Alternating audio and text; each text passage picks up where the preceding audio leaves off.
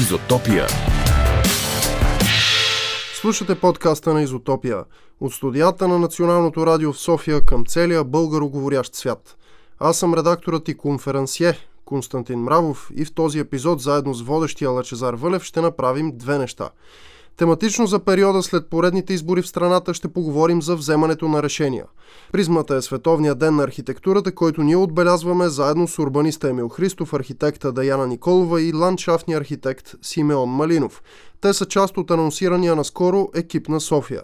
Това е сдружение на специалисти в различните аспекти на облагородяването на градската среда, от предотвратяването на застрояване, опазването и разширяването на зелените площи, през планирането на транспорта до интегрирането на така популярните умни или дигитални решения за по-добра градска среда и още много. Може да възприемете разговора ни като необходимия увод в тези теми, който да даде основа на политически разсъждения за управлението на градовете. Това е и целта на екипа на София. После пак ще ходим на планина с Таня Иванова, този път в Испания. Таня си поговори с Хавиер Бараязара, изявен режисьор на планинарско кино и тази годишен председател на журито на Банско Филмфест. Най-напред за самото планинарство, после за заснемането му. Но първо бродим из града. Изотопия. Трима строители, или по-скоро проектанти на съвременна България, вече в студиото на Изотопия. Емил Христов, урбанист, Даяна Николова, архитект и специалист по пространствено планиране и културно наследство. Тук и ландшафтният архитект Симеон Малинов. В Изотопия решихме да обсъдим някои тънкости около планирането и създаването на заобикалящата ни среда. Разчитаме на професионалния поглед, опит и експертиза на гостите в студиото – преди да зазву, зазвуча съвсем като водещ на предизборно студио, питам екипът на София, защо не сте с гъщеризони в момента? Друго очаквахме. Ами, идваме все пак в радио, но очаквахме да са включени камерите. Идваме в радио и не очаквахме да са включени камерите, иначе може би щяхме да ги сложим. Само моите камери са включени. Но... Да, да. Пазим си ги. Пазим си ги, да. За по-специални случаи от този, дори. Не, не, не, не. Как? Те първа ще ги показваме, те първа ще стават повече и повече тези гъщеризони. Така че се надяваме да, да стане заразно. Правя уточнение за тези, които не разбраха въпроса ми. То само аз си го разбрах. Само вие. А, гостите на Изотопия тази вечер са част от едно сдружение, което се нарича Екипът на София и обединява над 60 експерти в различни области, най-вече архитектура, урбанизъм и в много други, много да, други. мултидисциплинарен екип. Да, като идеята е експертно да помагате на местните власти и на политиците за по-добри решения на заобикалящата ни среда в София. А и в страната, предполагам. Ами, започваме от София. започваме от най-голямата. Да, да, да, започваме от голямата ябълка. Кажете сега, като изчерпахме въпроса с гъщеризоните, а, какви смели решения предлагате за по-добра градска среда и въобще не ми се искаше цялостно да обхванем темата как средата ни променя, ни влияе и как ние въздействаме и я променяме. Може би от дамата да започнем. Ех, че страшно. Едно от, струва ми се малко забравените неща, които архитектурата прави, е, че тя всъщност много силно възпитава тази теза, която в миналото много силно се проклам, прокламирала. Някак си имам чувството, че малко сме я забравили в днешно време. Въпреки това, всички сме продукт на средата, която обитаваме, а в градовете, какъвто е и София, всичко, което виждаме около себе си е плод на някаква човешка намеса. Архитектура ми се струва твърде ограничаващо, въпреки че голяма част е архитектура. И моето лично желание е наистина малко повече да почнем да се грижим за това как правим нещата и как е, ги ползваме, не само как ги проектираме, защото накрая всички сме заедно. А това достатъчно ли е само ние да се грижим? защото Не. така твърде лично поемаме тази отговорност, а хората, на които делегираме за 4 години права да се грижат и те предполагам, че също би трябвало да поемат. Няма начин без Някаква лична отговорност. отговорност. Много е, много е удобно е, някой друг винаги да трябва да свърши нещата вместо нас. Имам чувство, че ни е останал някакъв такъв лош е, навик от времето, когато някой наистина е организирал всичко вместо нас. Но не може без, без участие. Дори да имаш перфектната община, която е направила всичко вместо теб, ако ти не полагаш грижа за средата си, тя няма как да е оптималното нещо. Най-малкото, отново, дори да имаме съвършената управа, тя ако не знае гражданите и какво искат и как го искат, няма как да им угоди по вътрешен усет. Какво искат гражданите и какво прави един урбанист? Да говори урбанист.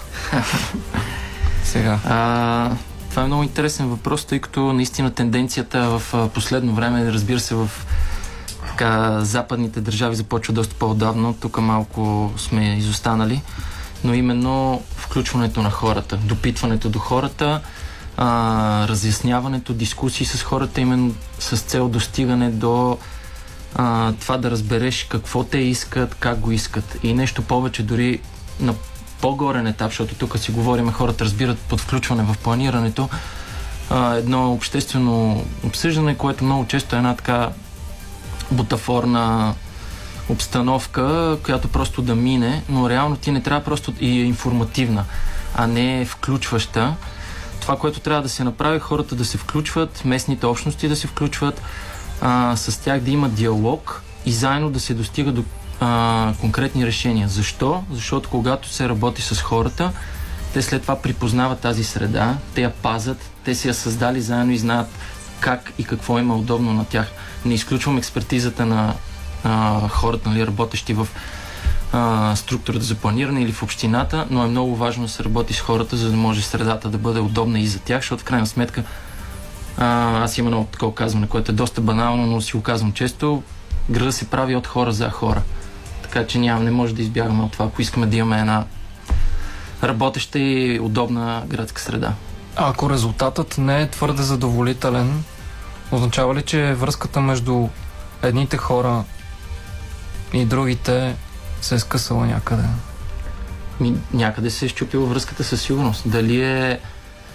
Той е доста така дълга веригата на целия процес, така че може и да е минал процеса по включване на хората, окей, след това в изпълнението да не се е получило или след това в а, някакъв decision making, т.е. в взимането на конкретни решения от а, съответните така, институции, да не са взети правилно и адекватно.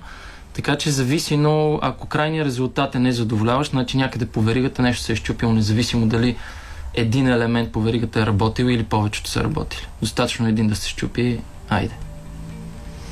Аз имам въпрос към ландшафтният архитект Симеон Малинов.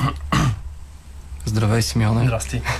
Можеш ли да ни кажеш а, как някакво а, да дадеш пример за градоустройствено или някакво ландшафтно решение, което е имало пряк позитивен ефект върху цялата заобикаляща наша среда? Ами цялостно парковете в а, града така имат благоприятно въздействие дърветата. Но всъщност Деяна много добре го каза за това как средата ни възпитава и всъщност тя ни влияе физически. Ам, с точно това засягаме и в първата тема, която сме разработили, наречена Прохладна София. Всъщност тя засяга проблема с а, феномен, който е познат като градски топлинен остров, а, който е ефект от а, запечатването на почвите, гъсто застрояване, а, хилядите кубици, милиони кубици бетон, асфалт, които се издиват в градовете, които всъщност са, са, действат като един огромен акумулатор на топлина, а, които загряват града ни а, и всъщност а, решението за и в контекста на това, че нали, глобалните климатични промени се засилват все повече и повече, в градовете става все по-топло, още по-топло, отколкото а, извън градовете. А, решението обикновено за това са прости а, и те са в много случаи ефтини, фундаментални и са свързани с а, обедо на настилките, а, но, озраняване, разбира се, по-богато, а, съобразено застрояване с а, нали, средата, с спецификата на средата, с а, морфологията, въобще градската. Но наистина фундаменталното решение правилно, равномерно разпределение на паркова среда. Елементарни алеи, зони за отдих, а, изпълнени с богата растителност, разнообразна, екосистеми, естествени, без нужда от, от някаква екстензивна поддръжка. Общо за такива простички неща, които ние като хора познаваме много добре и всеки от нас си гледа нещо на тераската, някакво растение, който има двор, винаги гледа, гледа нещо, някаква растителност, т.е. отново и в подкрепа на това, което Емо каза, а, наистина хората, които са потребителите, те, а, те могат и да създават. А, и от гражданите зависи това нещо да е, да е в по-добро състояние. Казваш простички неща, но те правят ли се? Защото София има доста зелени пространства. А, София е изключително... Може да се възприеме като зелен град, определено. А, София е изключително добре планиран от към а, пространствено, от към паркове, добре разпределен. А, сега в София има един сериозен проблем с собствеността на зелените площи а, и с а, ниската реализация на нови паркови площи в последните години. А, но цялостно е добре планирано, от което града стотици години вече всъщност е сравнително зелен, но това отново е подложено на сериозен инвестиционен натиск, който крие нали, своите рискове тези площи малко по малко да изчезват. Добре, всъщност имате доста и интересни идеи, които намират реализация, но готово ли е обществото ни за, за модерни ландшафтни решения, т.е. дори да се умеем да създадем удобни работещи решения за придвижване, облагородяване, бизнес и почивка, ще може ли да ги опазим от нашите съграждани, от нас себе си, от нас самите? Може и тримата да отговорите. Това е въпрос, който Да, силно ме безпокои. а, това въжи всъщност да, не само за зелените пространства и парковите пространства. Аз вярвам, че първо не вярвам в изказването български менталитет и подобни. И вярвам, че наистина средата може да повлияе на а, хората, на гражданите в случая и в по-конкретния случай на София. А, но целият процес е много важен, наистина, за да може да те да го разберат, да вникнат в това какво се прави и как се прави. Но аз не познавам място или граждан или човек, който в неговия квартал или в неговата така, пространство, където живее и обитава, да се създаде нещо работещо, нещо зелено, нещо приятно, не само за него, но и за децата му, примерно, а, и той да се оплаква. И много често се опитваме, между другото сме се опитвали да сложим, защото така се бият много често а, два аргумента за колите и за зелените площи в, примерно, междублоки пространства. И е много тънък момента да кажеш сега, нали, то, и двата са много важни и не трябва да се единия да се зачерква, но къде е баланса и а, не може всичко да е за коли, ако искаш децата ти, примерно, да имат природна среда пред квартал, в квартала ти и де, адекватни детски площадки, но и не може пък, примерно, тези коли да ги вкараме всичките под земята, е така, изведнъж, защото те са милион. И всъщност какво е решението? Аз знам, че не е толкова просто и да ми Решението е с две с изречения. много но- прост отговор. Решението е работа с данни и на база на данни да прецениш не просто е така, тук правя паркинг или тук правя а, а, парк, съобразяваш се с конкретен общ устройствен план, който на цяло е планирал и знае къде какво се случва, съобразяваш се с демографски данни, съобразяваш се с транспортни данни и накрая взимаш а, правилното решение за това къде е. Защото ако наблизо, примерно, има голям парк и детска градина, окей, това пространство може да отиде за паркинг. Ако има много, много силен недостиг на паркинг, може би а, е по-приоритетно да се направи паркинг и така нататък. Тоест работа с данни е много важно, за да могат да взимат информирани и аргументирани решения. А какво става с тези, които не се съобразяват, говорим за новото строителство, където не се предвиждат паркоместа за и гаражи и а, места за свободно паркиране за всички живеещи. То, всъщност... Строи се без да се мисли за това. Всъщност в новото строителство това е много по-съобразено, отколкото в старото. Та, обикновено проблема идва от това, че за един 16-етажен блок с а, не знам колко апартамента, не, не е смятано по същите норми, по които в момента се смятат. А с новото строителство обикновено а, са оправени нещата, там обаче обикновено много страда всичко друго в имота на застрояване, защото вечното оправдание е, че ти за да си осигуриш 110% паркоместа, Еми то някак си няма как да си осигуриш озеленяването. Нищо, че и двете са задължителни. Или то е твърде символично. Ами, малко... Да го има. Малко ми е, ми е странно как винаги се оказва, че някои неща се считат за по-задължителни от други и те никога не са тези, които а, не, смятат, не, не се смятат на РЗП. Само в допълнение на ЕМО. Супер готин градски транспорт си мисля, че е още един от отговорите на този вечен да. проблем, защото наистина има части на нашия град, на нашата община, защото не е само града София, които аз разбирам хората, които казват, че не могат без автомобил, защото наистина не могат без автомобил, защото нямат подходящата услуга, защото за да си заведат децата на училище и на детска градина, това би отнело половината ден и прочи и прочи. Затова отново, пък, връщайки към това, което каза Емо, повече данни, наистина всичко е комплексно, трябва да се мисли в комплект. Не е въпрос само да а, смъкнеш нещо от тук, защото то винаги влияе на нещо друго, което пък се дига и там.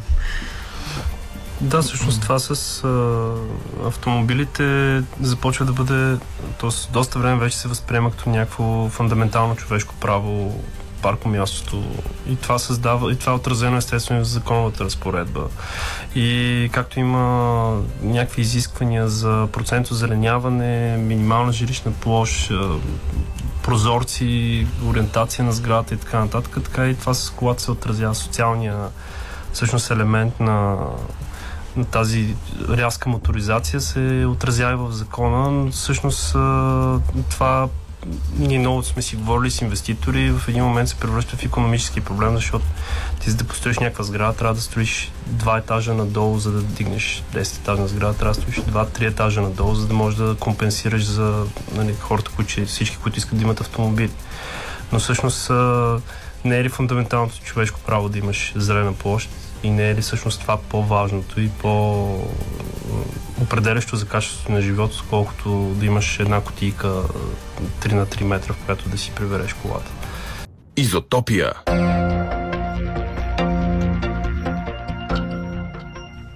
Екипът на София при екипа на Изотопия тази вечер по Хоризонт Емил Христов, Даяна Николова и Симеон Малинов.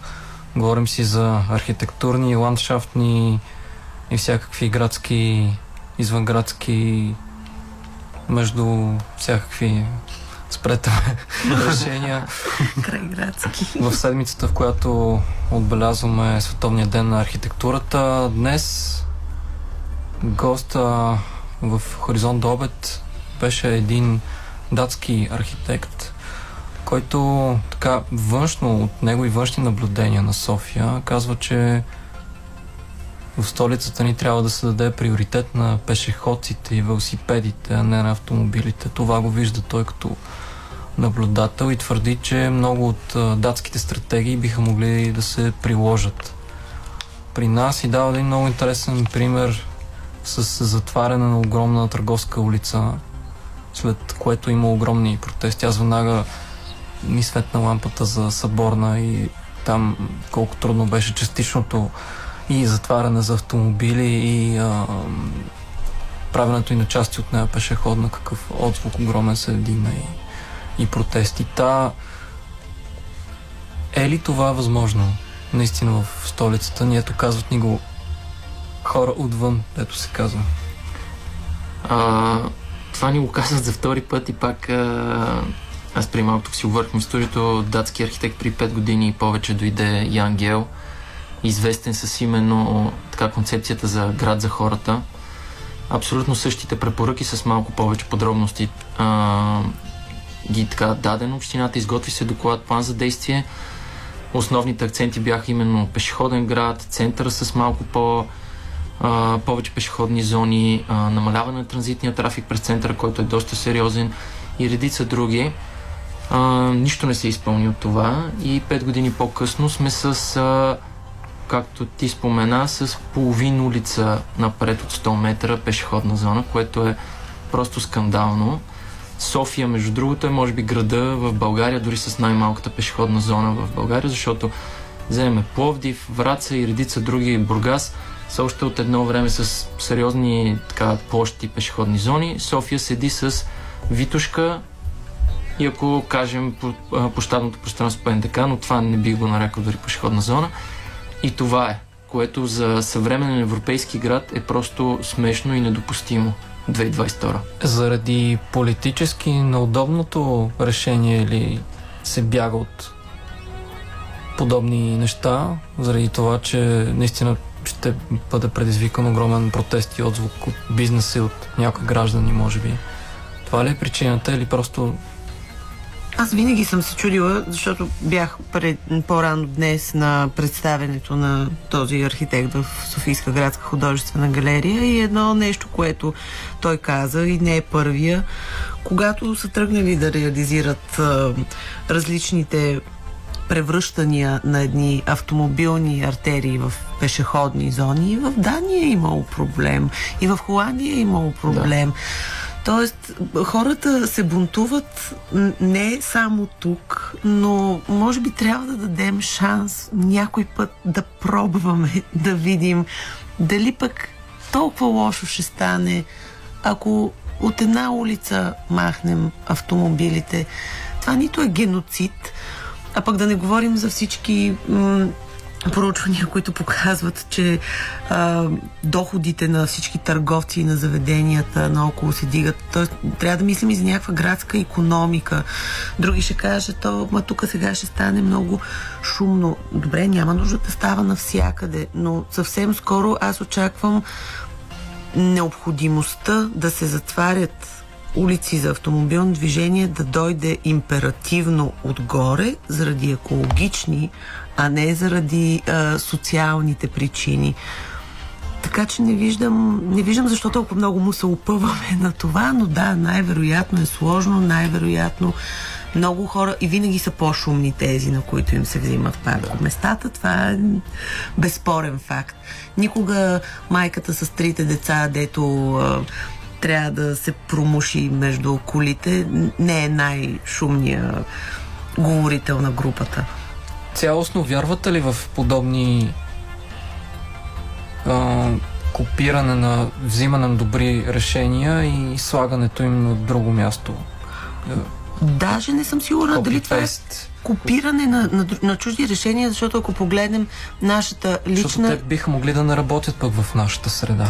Разбира се, затова трябва да се прави това внимателно. То не е копи-пейст, но ние дори ако разгледаме нашата собствена история, сега се сещам, например, виста за два примера за Шумен и за Добрич. Това са два града, които са минали тая трансформация от, от много голям автомобилен трафик към пешеходен център още в 60-те, 70-те години.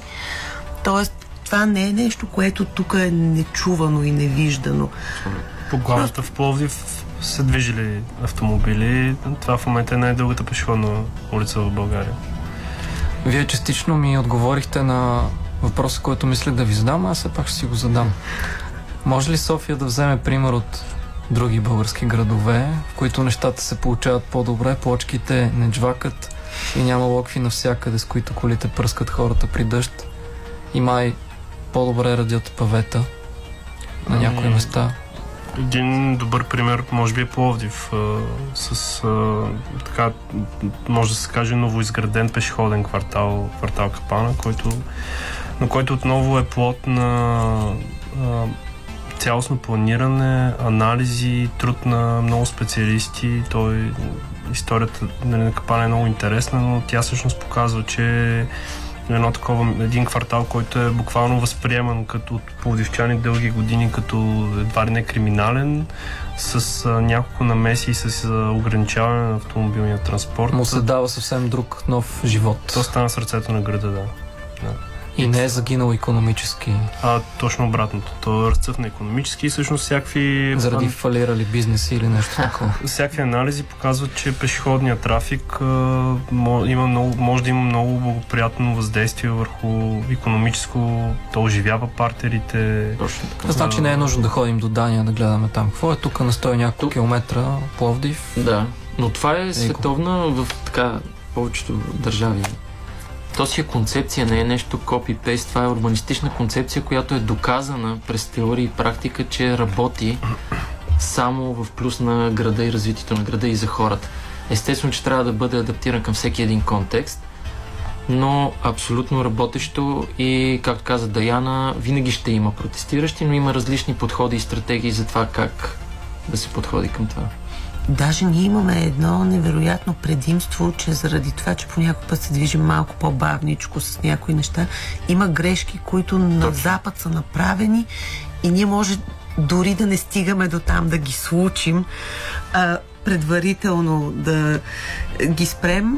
Дай пример за такава грешка. Моловете преди години бяха една от тези грешки. А, сега следващото нещо, което поне на мен ми прави впечатление, е продължаването на изграждане на тежка инфраструктура вътре в градовете, транспортна, от което не сме успели да се очистим напълно, включително преминаването, вкарването на пешеходци под земята или над земята, а не на терен, за да може автомобилния трафик да върви по-спокойно.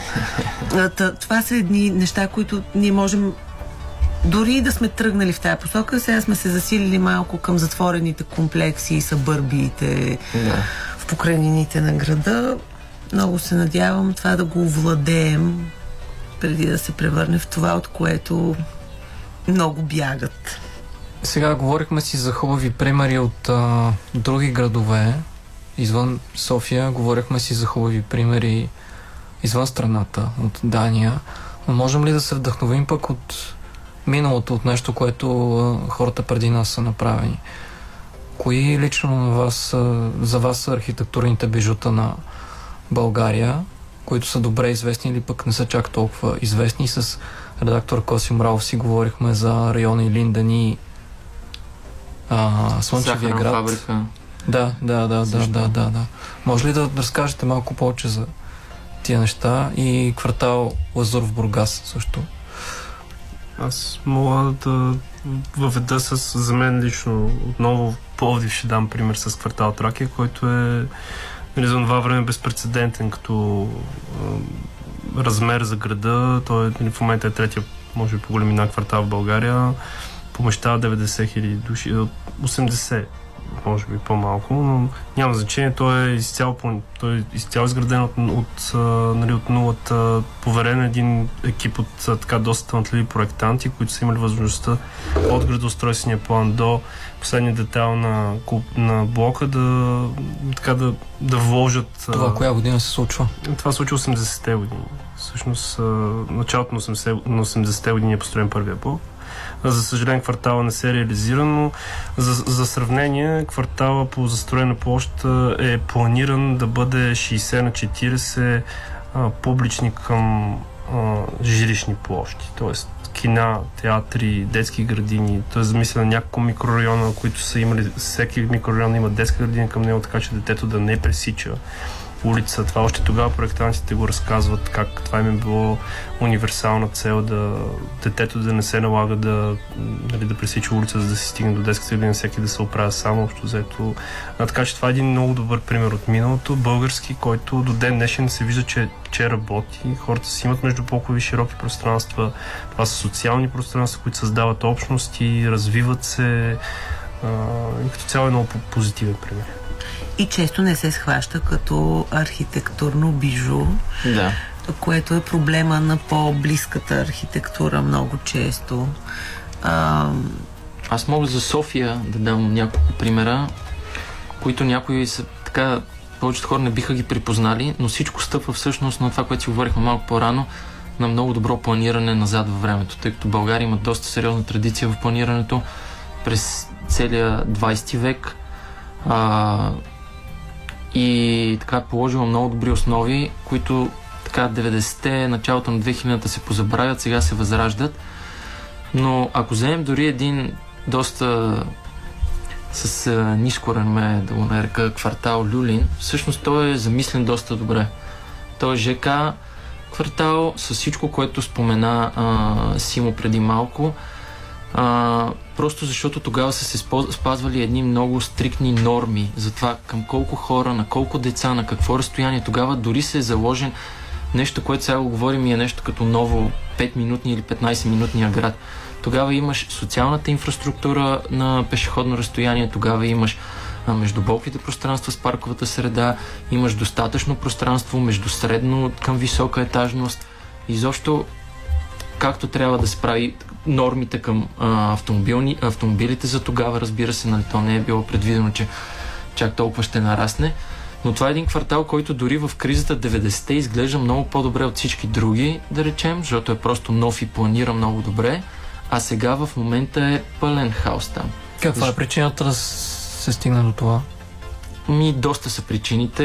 Липсата на регулация от страна на властите? Не, те има умешване и идване на различни значи, подробни устройствени планове. След това се, из, из, а, се приема нови общи устройствен план, който пък е над подробния устройствен план. Той дава нови права на, и на частни хора, и на инвеститори за примерно нови параметри. Изобщо малко става една, т.е. може да влезем доста в детайлно, но става едно объркване между различни периоди на планиране, които уж идеята им е да се създаде пак някаква така посока и основа за планиране, но доста пообърква нещата. Закона за устройство на територията ЗУД също се намесва доста и да, Даяна може да ме допълни, може би, но за Даяна. плановете за преструктуриране на жилищните квартали. Реституцията, разбира се, която идва, което, както и си му каза, за е проблеми в реализирането на нови зелени площи, тъй като има дори между болки пространства, където има частни терени. Всичко това внася един доста сериозен хаос, който не, не е бил овладян последните 25 години. Всъщност прави се някакъв опит той сега през нашите очи видян като хаос момент да се избегне и още от началото на 2000-те започва изработването на тези планове за преструктуриране на жилищните квартали, защото вече не сме в ситуацията на планова економика, собствеността се връща.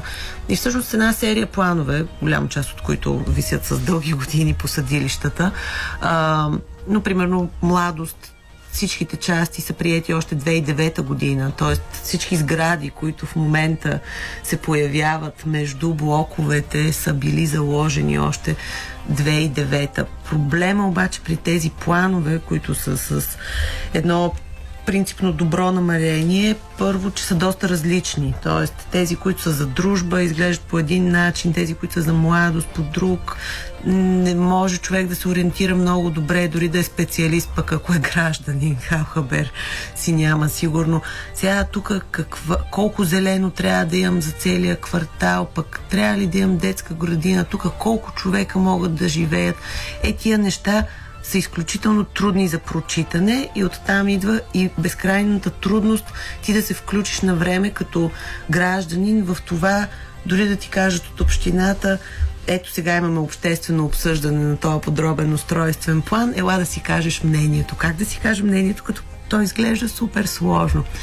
Тата иде, минава този процес за много от ЖК-тата в София. Доста интересно върви разговора за съжаление не успяхме да засегнем въпроса за културното наследство, една любима тема на Даяна, но в някое следващо гостуване със сигурност ще си поговорим това и за състоянието на, на сградите в София и в цялата страна, тези, които не са добре поддържани. Благодаря ви много. Екипът на София беше на гости на Изотопия, а именно и поименно Емил Христов, урбанист, Даяна Николова, архитект, и ландшафтния архитект Симеон Малинов. Благодаря ви много за това участие в Изотопия.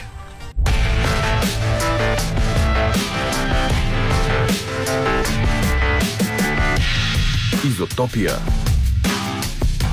Автономия за слушане.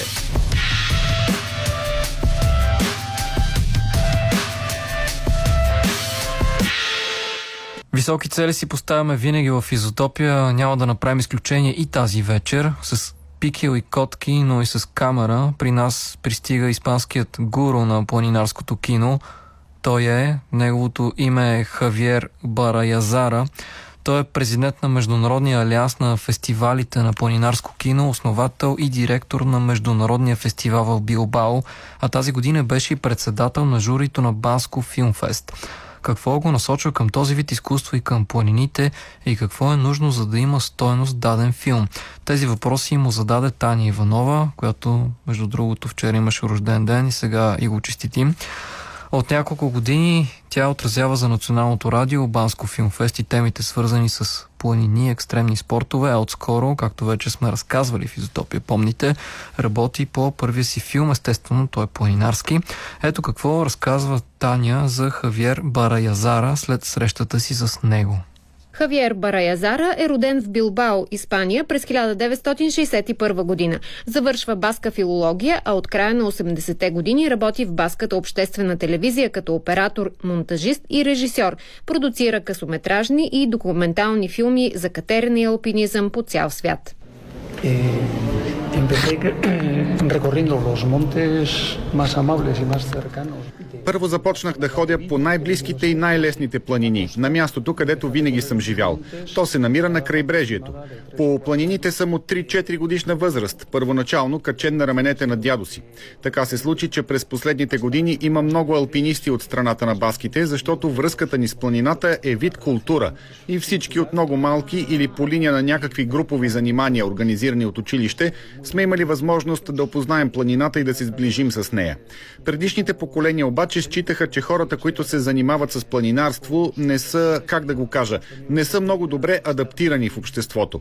Аз имах щастието да се родя малко по-късно и когато започнах да ходя на по-високи планини, имахме вече някого за пример. Имахме кого да следваме и от кого да се учим. Когато бях на 18-20 години, на върха беше Себастиан Алваро, много харизматичен човек, пример за поддържание. Тогава на него му хрумна брилянтната идея да направи серия от документални филми за планината, наречена На ръба на невъзможното. Тази поредица предизвика голям фурор. Всъщност аз започнах кариерата си като учител. Завършил съм баска филология, но много скоро след това изоставих преподавателската дейност и започнах да работя като оператор в баската телевизия. Когато станах на 40 години, съдбата ме насочи към нещо, което никога не съм предполагал. Всички мечти, които съм имал, докато гледах документални филми, започнаха да се сбъдват. Тогава, случайно или не, се свързах с двама баски братя, катерачи, братята Пол. Те ми взеха в екипа си за един проект, който продължи 5 години. Работех в него като оператор и като режисьор. Така започна всичко, така попаднах в света на фестивалите. През 2008 година заедно с мой колега основахме фестивала в Билбао. Три години по-късно влязохме в Международния алианс на фестивалите за планинарско кино. Бараязара получава редица награди, освен за документалната телевизионна поредица «Седем стени, седем континента», заснета с братята Пол, той е отличен за филмите си, заснети в Мадагаскар, Тазмания, на върховете Транго Тауър в Пакистан, Фицрой в Патагония и Зероа, Антарктида. Не мога да не го попитам за съвети в правенето на филми. Три неща, които веднага му идват на ум. Първо, човек трябва да е верен на себе си и на историята, която иска да разкаже. Филмът не трябва да бъде прекалено дълъг. Това е много важно. За всичките тези години съм разбрал, че сценарият е особено важен. Той трябва да е много хубав. Ако нямате опит като сценарист, по-добре си намерете сценарист. Това винаги се отличава. Филм с добър сценарий. Освен дължината и сценарият, много е важна музиката. Ако имате възможност за музика, специално композирана за филма, би било най-добре. Казва, че като президент на филмов фестивал е изгледал хиляди планинарски филми.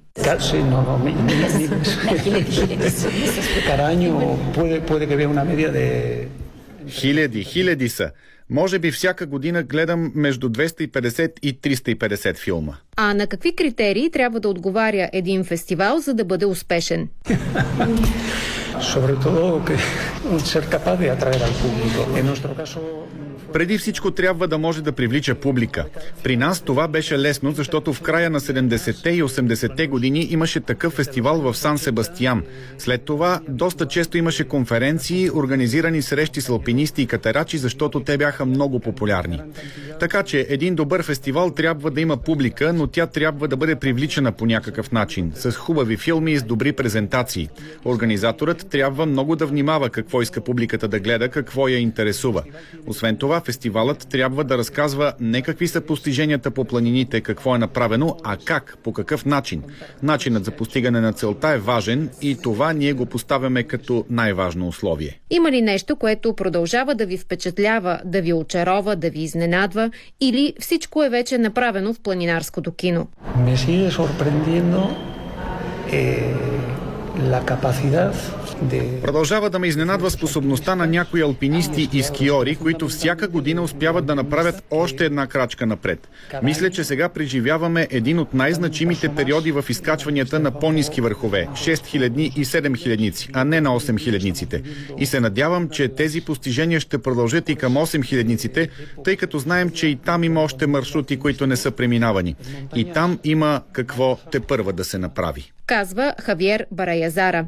За Изотопия Таня Иванова. Изотопия. Слушахте подкаста на Изотопия. Този, предишните и следващите ни епизоди може да слушате на binar.bg или чрез каналите ни в Spotify, Google Podcasts и другите популярни аудиоплатформи. Другият вариант е да си пускате радиото в 22 часа за подобаващ завършек на четвъртъка ви. До чуване!